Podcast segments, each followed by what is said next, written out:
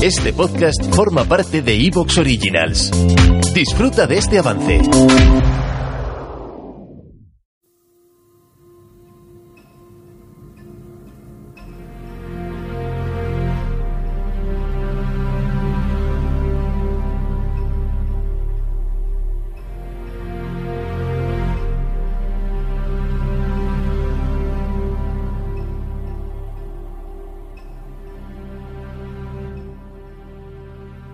Y el alba clareó más sobre los dioses inmortales, y el anciano sonrió a través de las lágrimas que resplandecieron maravillosas a la luz pálida.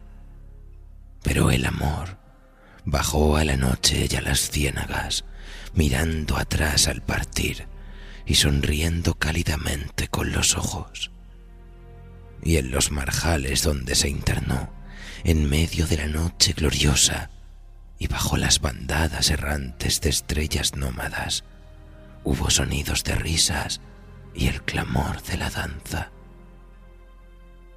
Al cabo de un tiempo, con el rostro vuelto hacia la mañana, salió la muerte de los marjales, alta y hermosa, con una débil sonrisa sombría en los labios, y levantó en brazos al anciano solitario con mucha gentileza y le cantó en susurros una vieja canción y se lo llevó al amanecer al encuentro de los dioses. Lord Dunsany, por la tierra seca, fragmento.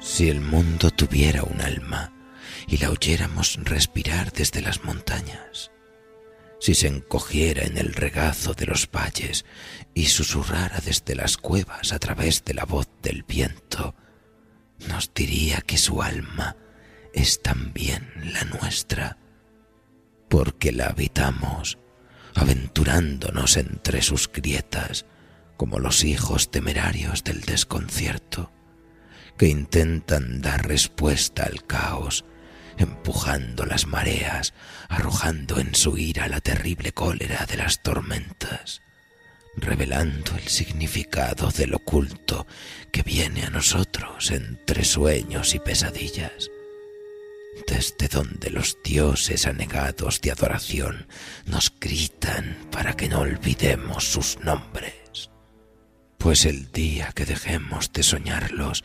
desaparecerán para siempre y ellos no conocen la muerte, solo una eternidad de vacío.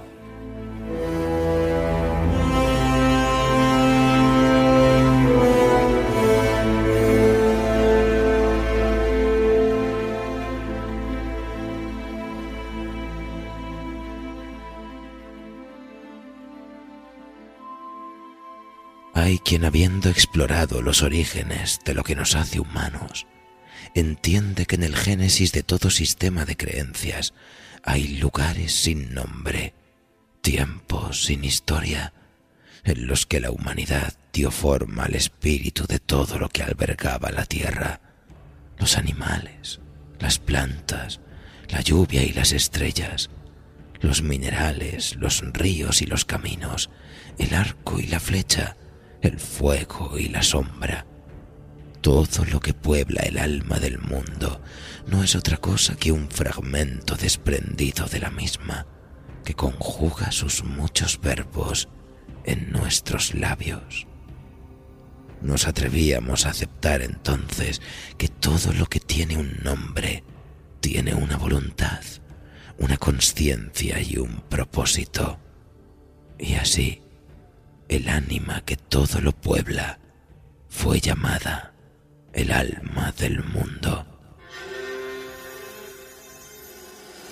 Acomódense pues, amigos, en su cubil favorito.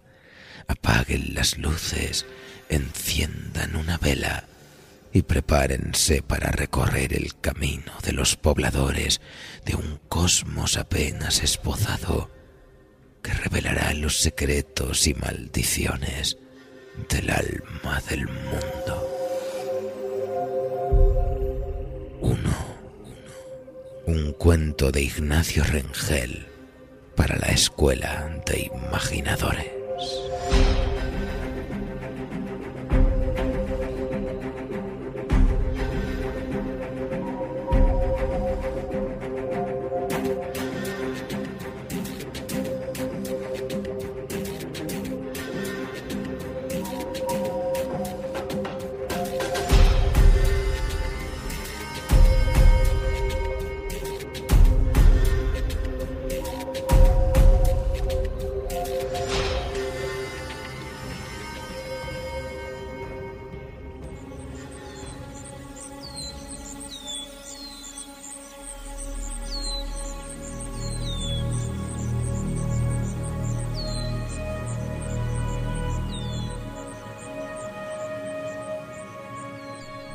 Edenor y yo estamos paralizados.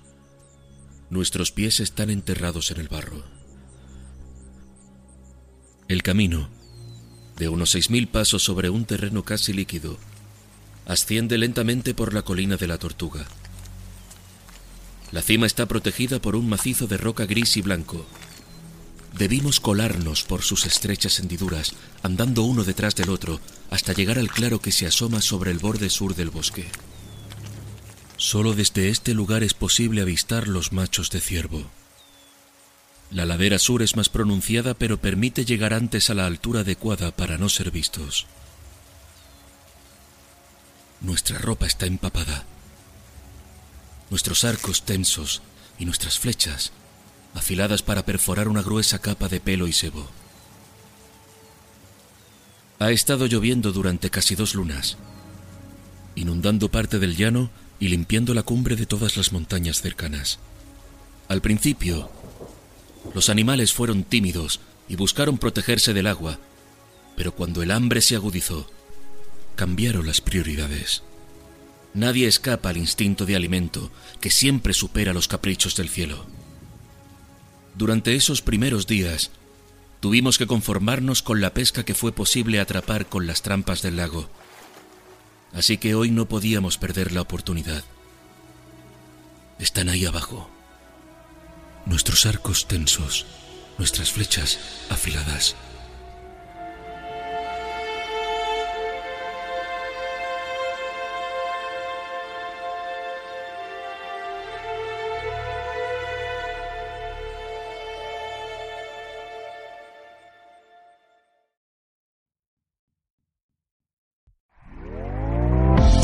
¿Te está gustando lo que escuchas?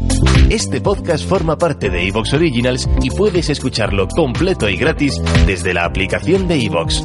Instálala desde tu store y suscríbete a él para no perderte ningún episodio.